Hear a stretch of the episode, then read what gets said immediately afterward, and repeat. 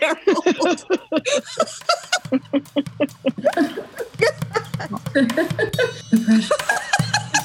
yeah, I'm sure you. okay, very good.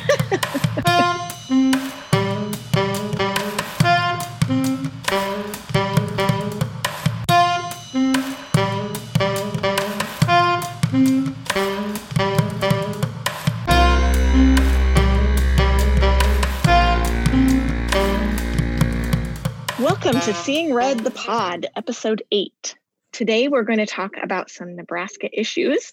I'm April. I'm here with Melody, and Stephanie's back. Today, we our guest will be Dr. Trish Wonch Hill to talk COVID 19 and public health. Let's get started. How's it going, folks? I have to say, I am so glad that we are finally recording this pod regularly again. I was a little nervous when we came back last week, but I just feel like I don't know, like I just like feel so energized that we're back and we're talking about Nebraska issues and Mm-hmm. you know, I, I'm just really excited. I'm so glad to be back here with you. And Stephanie, you weren't here last week. Hey, ladies. We missed you. I missed you too. I'm glad to be back. Okay, so uh, how are you feeling, Stephanie? What's going on with you? I'm feeling well. Last week I was out because my mom decided it was a good time to fall and break her ankle, but she's repaired and safely out of the hospital. So Phew. just the regular chaos of, I'm sure we're all working from home, taking care of kids from home, and trying to be as safe as possible. Yeah. April, how are you doing? What's going on?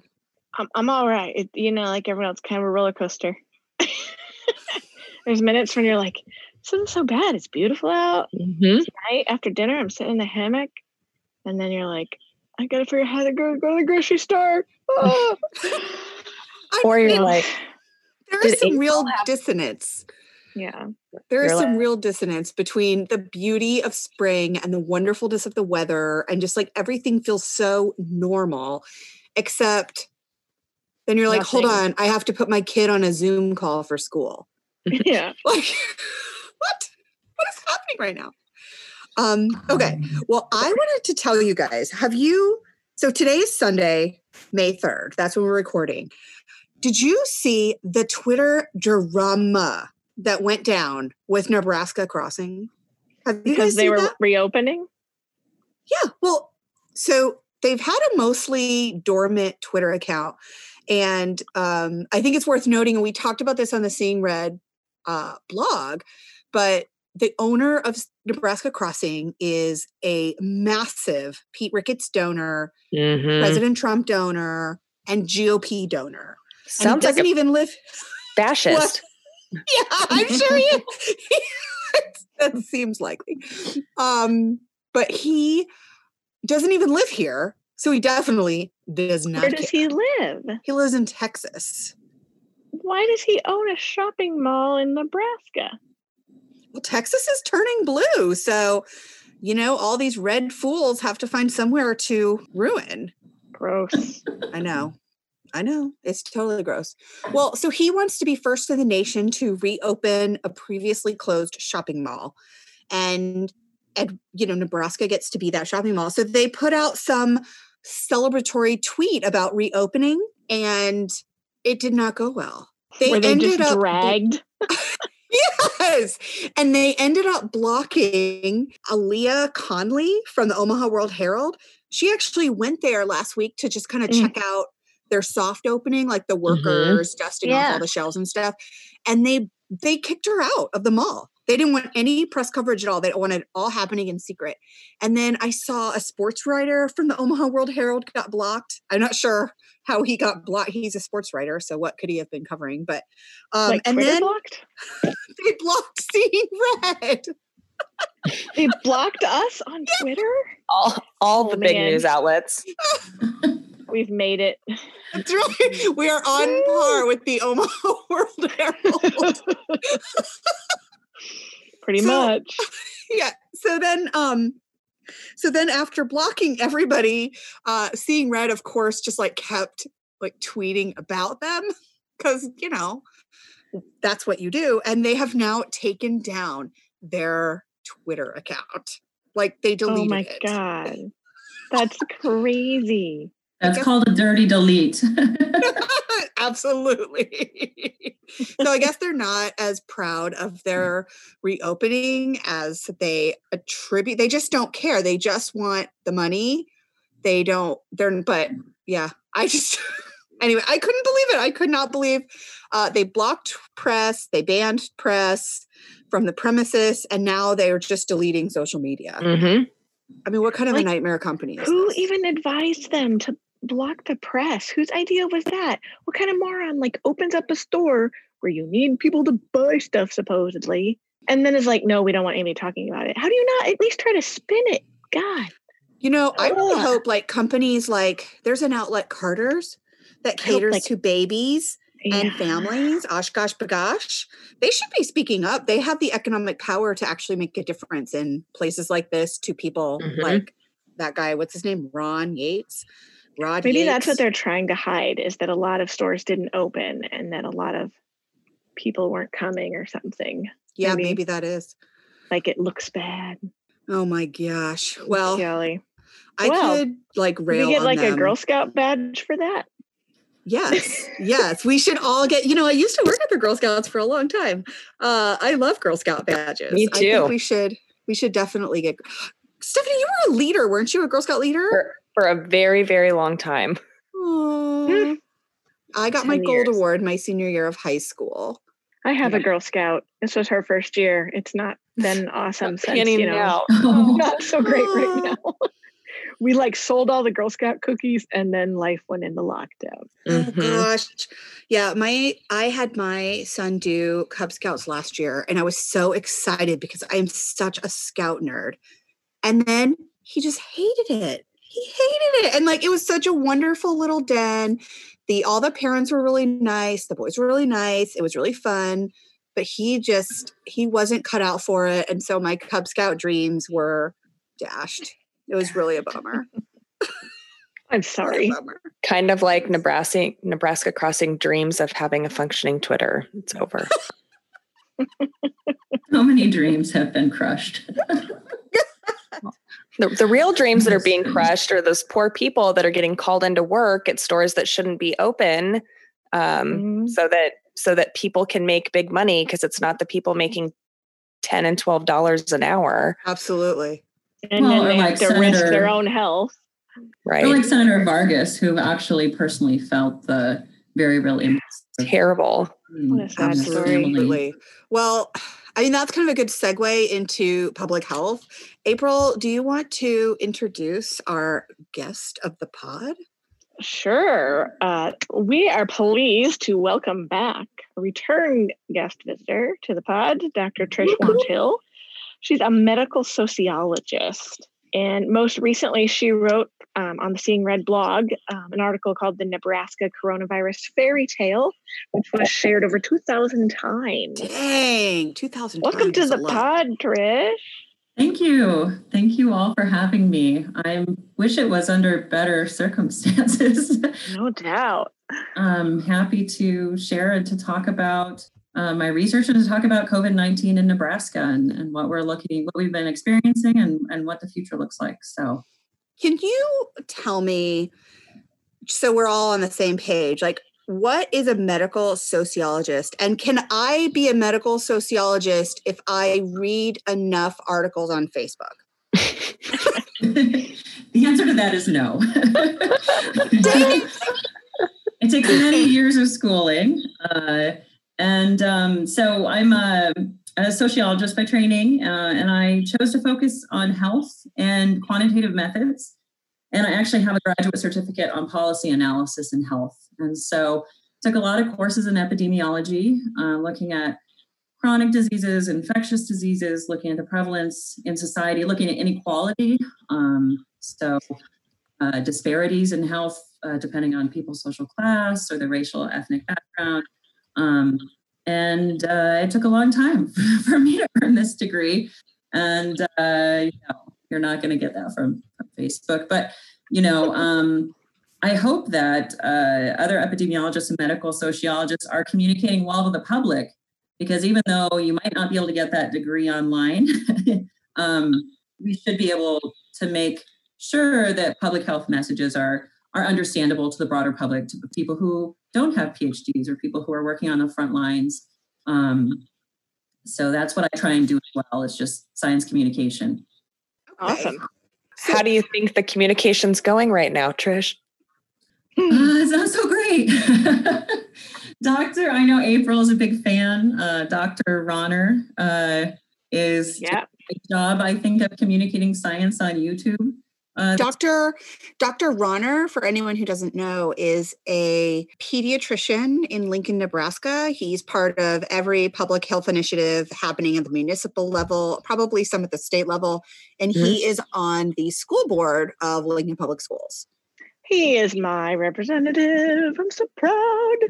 I cannot think of a better time to have a doctor on the Mhm. school board. And I I- I think that's a huge reason why our particular community has gotten it right with Mhm. schools Yeah. at the very least. Yeah, School I mean, he, he's done a great job because, you know, a lot of this stuff isn't very easy to understand. I mean, we're talking about like, you know, exponential growth. It's something that's actually really abstract and hard to sort of picture what that might look like.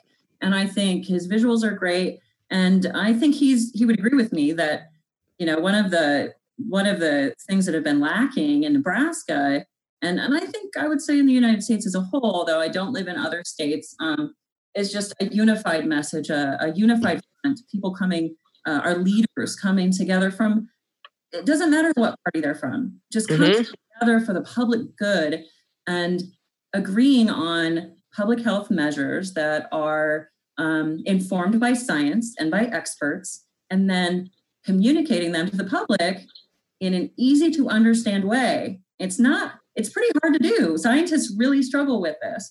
Um, but that's what our leaders are for. And and uh, I think that's it's really been lacking this unified message in Nebraska for sure.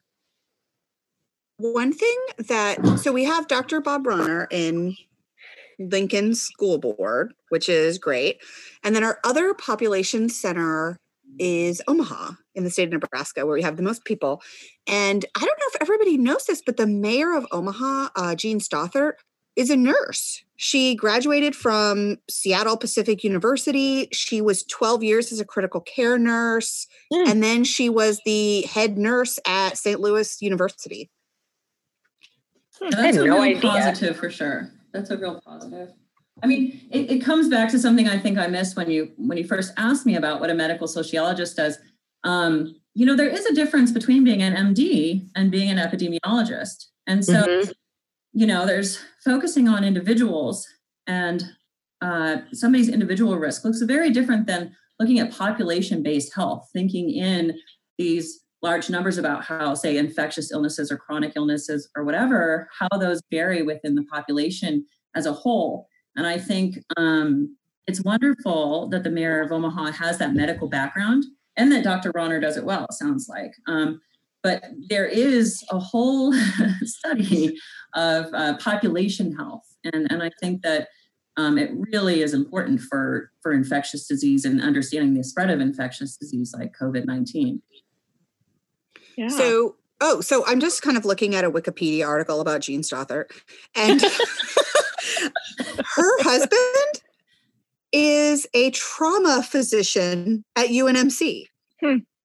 Like, I just expected Omaha, the mayor of Omaha, to make poor decisions based on uh, my interactions uh, with her and gun policy, and I was really surprised to see she was making a lot of seemingly good decisions about Mhm. Omaha uh, with this pandemic. And anyway, so that probably explains a lot.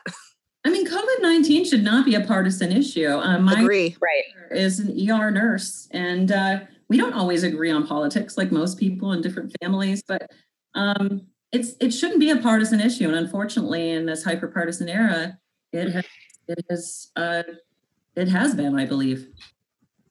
Mhm. So, Well, what do you think's going on in Nebraska, Trish? So you wrote the coronavirus fairy tale um, very early on. What has happened between when you published that and now? Like, what are you seeing? What What are the trends? What's going on in our state from your perspective as an actual uh, expert in this field? Well, you know, since that time, I think what was alarming to me at the time was the lack of testing and the fact that we really didn't know. Um, and I, I still see this slip up in the in in the newspapers. You know, they talk about how many cases we have. Those are confirmed cases. Um, not everyone has been able to access a test, and so those are only just a sliver of actual COVID nineteen cases mm-hmm. that, are, that are in the state of Nebraska. And so we have to realize that even if everyone was tested, it's there's going to be some measurement error. Um, unfortunately, not everyone can get tested, and um, but what has changed is testing uh, has gone up. Um, not only is testing becoming more available, um, we're seeing it in more communities, and the rate of testing has gone up. So more people have access. At first, it was very limited. Uh, you had to be a frontline worker um, mm-hmm. or be very ill. And so uh, that rate of testing has gone up, and that's been really um, good to see. I, I was hoping for it to go a little bit more quickly, but um, you know, we all were. Do you yeah. think like so we know we're probably missing people who are COVID positive. Do you think that is evenly spread across the state? Or do you think there are some places in the state that are doing better than others when it comes to testing? Um, I think that there are some places doing better than others. I think that um, there was another Seeing Red blog uh, that I contributed to uh, called the COVID 19 Whack a Mole. Um, I think we're a little behind the game, behind, like we're, we're being reactive instead of proactive. So you'll even see that in news articles today where it's like, they decided to cancel it in my hometown of North Platte, Nebraska. They were going to have testing. They had a bunch of people signed up, and they said, no, no, no, we're no longer doing that this Saturday. Instead, that it's going to be in Lexington because that's the hotter. That's a hot. Hopefully, it'll come back to North Platte next week. So I still feel like we're we're behind, and we're we're sort of running around trying to catch trying to catch up. Um, and so it definitely matters where you are in Nebraska, whether testing is available to you. And that's unfortunate. Mm-hmm. You know, I this is something that um, we've talked about at Seeing Red before of the rural part of the state being completely and totally unimportant to the state as a whole. Um, and in part because we have rural legislators who are actively working against the best interests of their state. Mm-hmm. Um, yeah. Do you think that's what's happening here?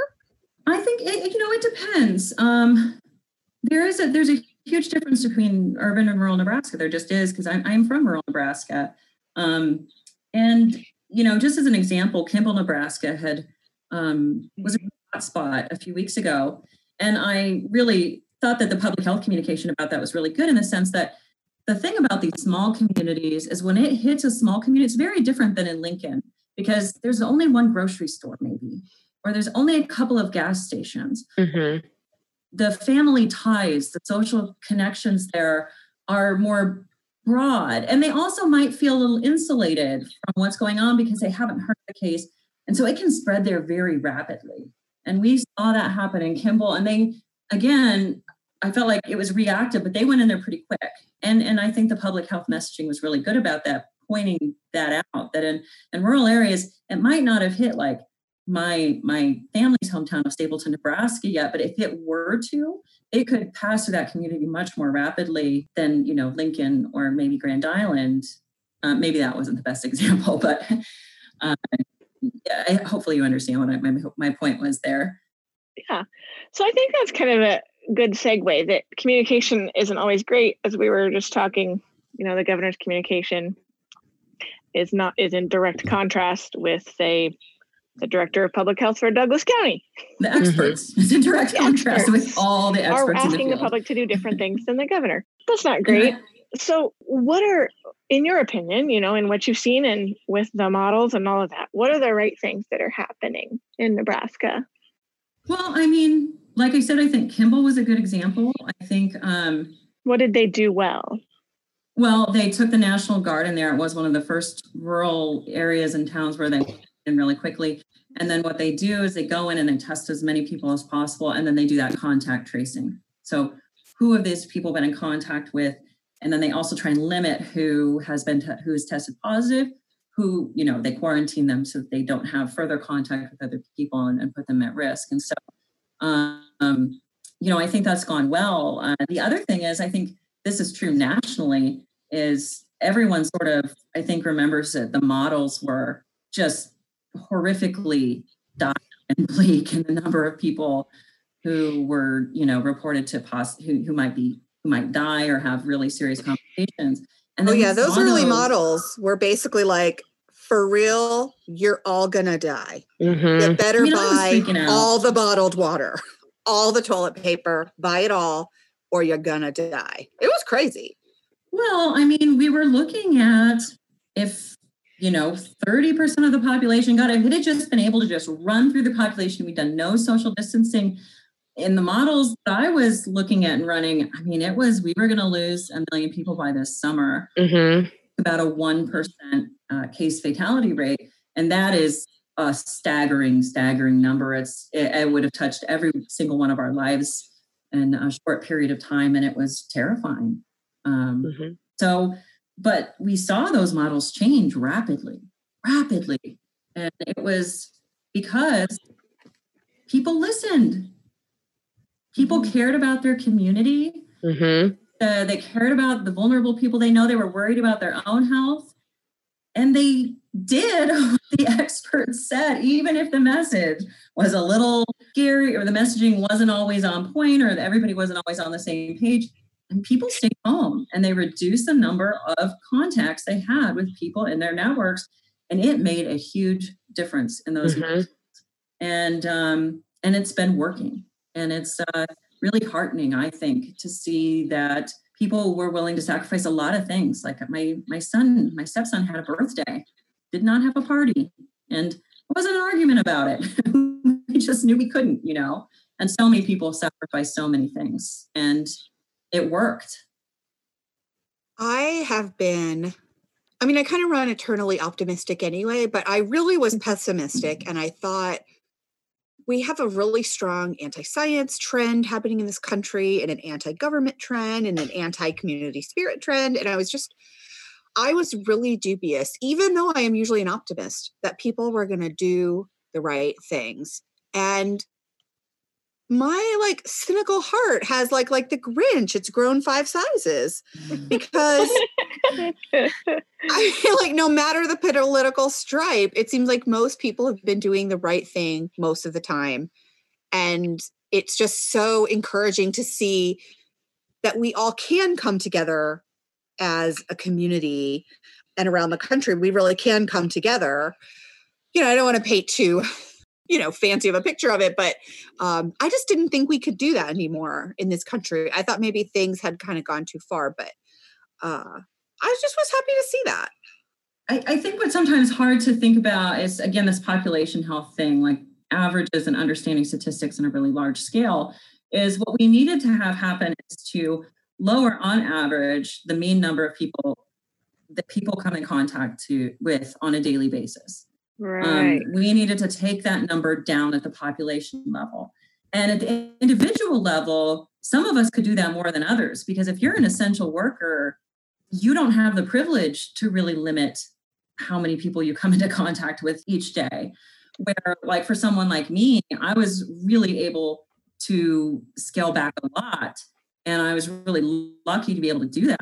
And so I often, so it wasn't about everyone having to do the same thing. It's about some of us can do more in in physical distancing from our social connections, and some people didn't have that option. But if we all pitched in and did what we could, what we would see is on average that mean number of contacts going down, and in that sense, we would see the the rate of COVID being spread lowered, and that's what we saw. So people sacrificed a lot, and there were a lot of people who their sacrifice wasn't like me, where they just house for like two weeks. they their sacrifice was they were taking the burden of having to be out there and be essential workers and make sure people had food and essential services. And and in a way, I thought that I was doing my part to help save them. right. Mm-hmm. So it really is that sense of social obligation. And it was inspiring, I think.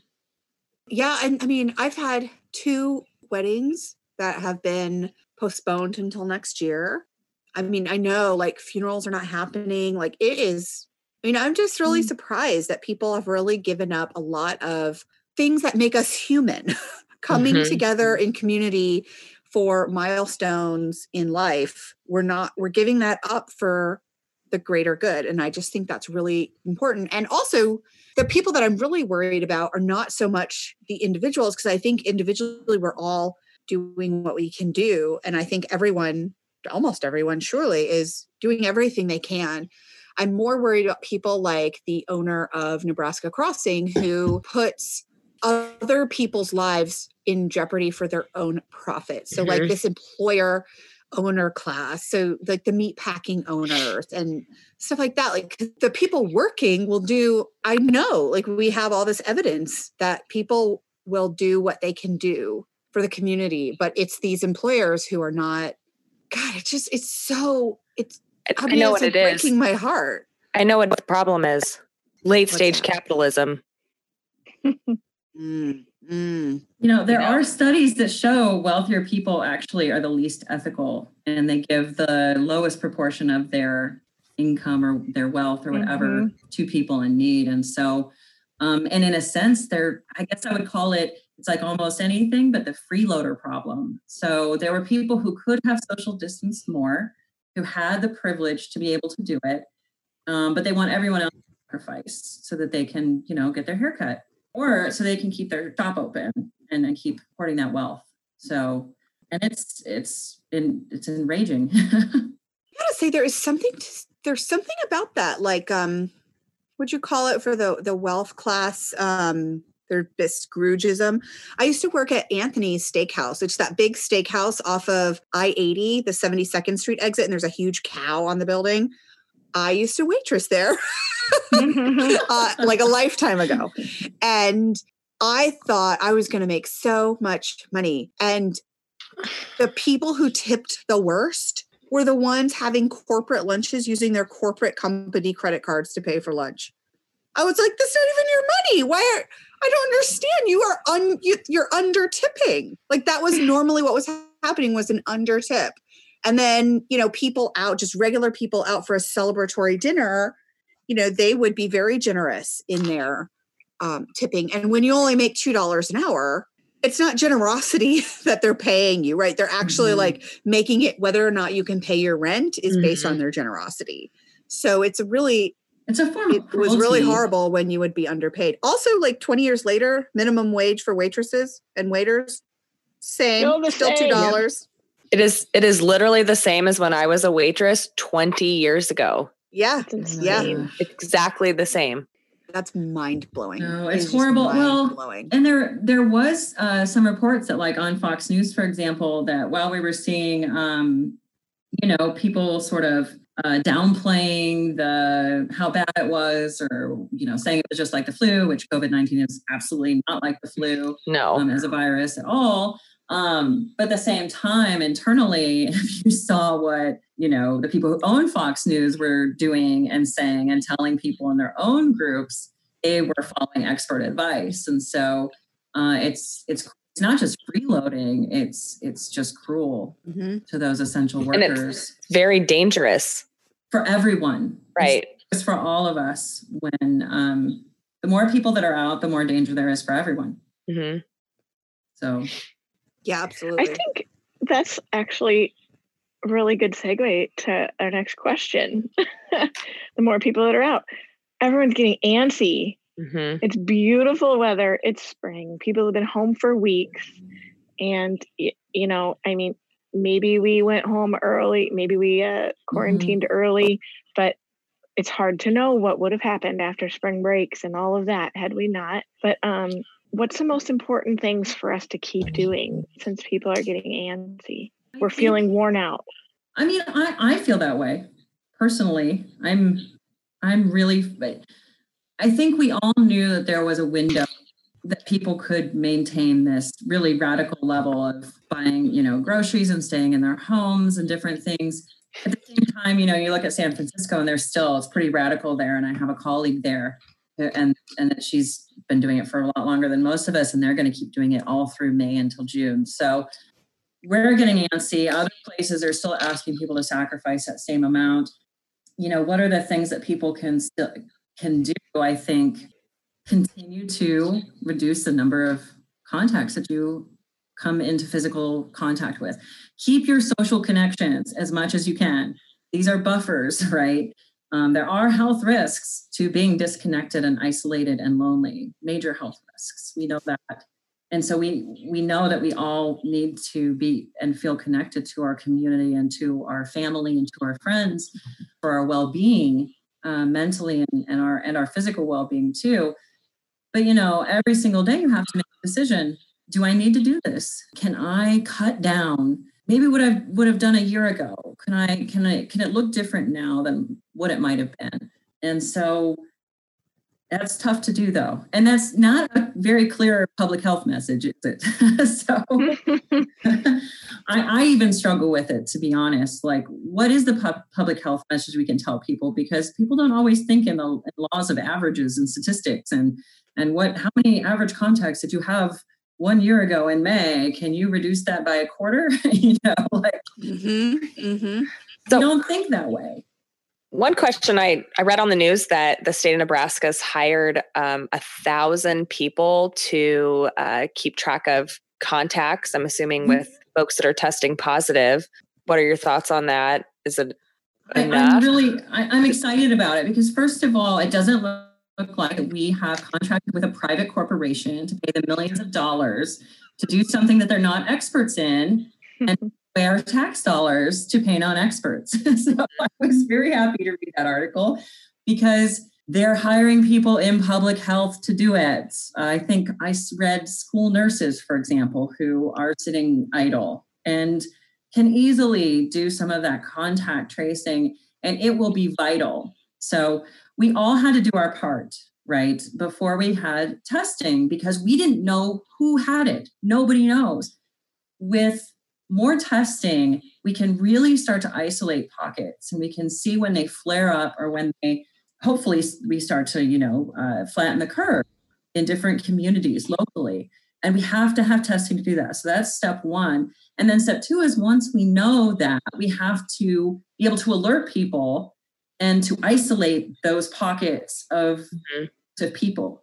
And so we have to have that infrastructure to do it. And we didn't have it. We used to. And then they were like, we had a pandemic response team at the national level. Everybody in the public health community knew this was a risk and was going to happen. Um, I've been waiting for this for years, but it's happened. And it was just sad that we weren't prepared. Now we've had to have, we've had to ask everyone to sacrifice so we can catch up get the ventilators, get the tests. I don't know if we've done as good of a job of that as I wished in the last six weeks. I wish we could have really come together even more. But it's going to be so important to continue testing as many people as possible and then to be hiring people and really tracking down cases and isolating pockets. And that way we don't all have to sacrifice in that same way. We can wait until you know we know where one of those hotspots, for example, and then uh, like Grand Island, for example, they definitely need to probably stay on lockdown and should have a stay at home order. Honestly, the whole state of Nebraska should have, but because we're currently yeah. still surging in several places. It's, Obviously, Grand Island is surging. Lincoln and Omaha are surging er, Lexington, right now. Madison and the, even though it's May 4th, 3rd, and the or direct health measures are expiring. I, I, I worry and I worried at the time, and it's a hard call to make. I, am not judging their public health officials who who weren't sure, like Lincoln Public Schools, who I think, um, or UNL, I think that they've been really proactive. But I do wonder if maybe we didn't shut down a week or two early, given the fact that we are the middle of the country did you think so too, Stephanie? No, no. I actually am going to say I think we shut down at the right time because a lot of our initial cases in Nebraska came from people spring breaking in Colorado, and that would have been a huge problem in those schools if people had been exposing. I mean, thousands of kids touching things all over the place at the university, and I know one of the initial, one of the earliest cases was a father who took his son and some other kids to Colorado and if that kid those kids had went the, one that tested positive and went back to his high school i don't even can't imagine what kind of a mess we would have had so i think that we shut down at the right time like i i didn't, we didn't have to make this call thank god They, I, you know, I didn't have to make that call. That's a tough call to make. Our leaders, we elected them to make those calls. And we can all quarterback and 2020 hindsight them. You know, I, I, I do wonder if UNL might have had another week because we had we let out two weeks before spring break. We had a late spring break. I knew we didn't want kids coming back from spring break, but we also had to let professors get ready to teach online. So, you know, coulda, woulda, shoulda. I was worried about this fatigue setting in, however, and mm-hmm. I knew that so many people couldn't keep this up for so long. And I also knew not having a large airport in our state, for example, I know people go to Colorado, and Colorado was immediately a hot spot. I was super scared about the, the uh, ski resorts. You know, um, I would um, say if we would have had national leadership happening very early. I know, I know. If we could have had some national, what does that look like? well, I think it would have. I can't even imagine it would have looked like saying, you know what, we're shutting down the places of congregation in March and at the end of February. And then mm-hmm. Nebraska wouldn't have been like, ooh, people just spring breaked. Like if we could have shut down spring breaks, for example, then maybe we wouldn't have had to have such a long time in quarantine in Nebraska, right? If we would have given good public health advice, people could have canceled those trips and they wouldn't have taken them. So, like, I think Stephanie's yeah, example is really astute. But if we could have just prevented that guy from going in the first place, Right. We could have all not had to shut down as soon as we. There were people still leaving for cruises in early and right. Week of March, and I was like, while people, while people in other places were trapped on cruise ships that were giant petri dishes of COVID. It, right. It was mind-boggling. Right. And because of the lack was. of national leadership, like you said, like I had friends who had spent thousands of dollars on a an international trip, and they could not get their money back because there was no so they went it well, was and spring nobody break told them nobody, nobody said and, and they're can't. not if they don't know they're not experts in this. Right. No. Understand how. so you're like i don't know. Do i cancel thousands of dollars on a risk i don't fully understand because no mm-hmm. one's explaining it? Yeah. Well let's um let's wrap up this episode of the pod. Does trish do you have any final thoughts that you would like? Inspiring thoughts thoughts of warning final final words oh my gosh. Uh the pressure the pressure. Uplifting awareness i felt like cassandra this whole time. Like oh the end of the world. You know just we're not through this yet. There is a light at the end of the tunnel but you have to do what you can do in your own life what you're able to what you have access to to continue to limit your physical contact with other people as much as mm-hmm. possible, we still have a lot of work to do. We know that there will be a resurgence in the fall. Nebraska has not reached its peak at all. So it's really more dangerous for individuals right now than it was two weeks ago. And we're right. very differently. And so I know everyone's getting fatigued, but just try hardest and and and keep it up and be vigilant and continue to follow as many practices as you can to stay safe and to keep the most vulnerable people in our society safe. Because it might not be you who's hit hard by covid but you can protect other people who will be hit hard. And so we have to come together for them. We have to continue to keep coming together. I i always say that i have the last few weeks that you have to treat um, your decisions that you make surrounding COVID and what you're doing outside of your home the same way as you treat voting. You need to vote in the best interest and those most vulnerable around you. Yeah. Voting day is May 12th. Everybody better have sent in their mail in ballots. Mail it in. And if you do vote, speaking of voting, if you do vote um, in person, if you did not get your mail in ballot, double check your polling place because if they are in places of health like a rehab center mm-hmm. they may have moved your polling place so just yep. everyone or a retirement state, home like mine yeah mm-hmm. hopefully you all are doing mail-in ballots but if you're not wear a mask and double check your polling location trish what are you reading what should we be uh, following along in quarantine land as we're all home sitting in our hammocks Well, I just look at the number of new cases every day on the DHS. But I'm a data nerd. I'm a data nerd. I'm actually. We don't want to read that. That no, No. we're not. You You read don't. it. That's It's- your. it's You're the good scientist. No, thank don't. um, I'm reading this really wonderful book called The Human Network, and uh, it was recommended by the New York Times. It's really accessible, wonderful communication. It's about how we're all connected. And it talks about all sorts of things, not just infectious diseases, but how we can support one another, but also just makes you think about how things like supply chains and how we're connected in those ways matter. And um, of course, it does talk a little bit about infectious disease, but it's a great book. So I highly recommend it. Is that by Matthew Jackson? I'm not sure. It's orange. Yeah. Oh, It's we'll Matthew look it up for the show notes. Everybody, check the show notes. We'll put it in there. okay. Show notes. Thank you for those. All right. All right. Well, Thank thank you you for guys for coming on the having me. pod, Trish. Thanks, Okay.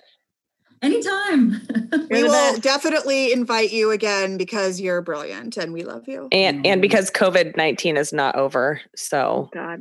Mhm. I wish. I Need wish it some more was. input. You didn't need to have me back on to talk about it, but I'd be happy to, you guys. And I'm so glad you're back podcasting again. I love you all. Thank you. Bye. Bye. Bye. Bye. You've been listening to Seeing Red Nebraska Politics from the Left. Seeing Red is a group blog edited by citizen volunteers and entirely devoted to Nebraska politics. Be sure to check us out at seeingrednebraska.com. You can also follow us on Twitter at SeeingRedNE, on Facebook at Seeing Red Nebraska, or contact us via email at seeingredne at protonmail.com. You can find this pod on iTunes, Spotify, SoundCloud, TuneIn, and Stitcher.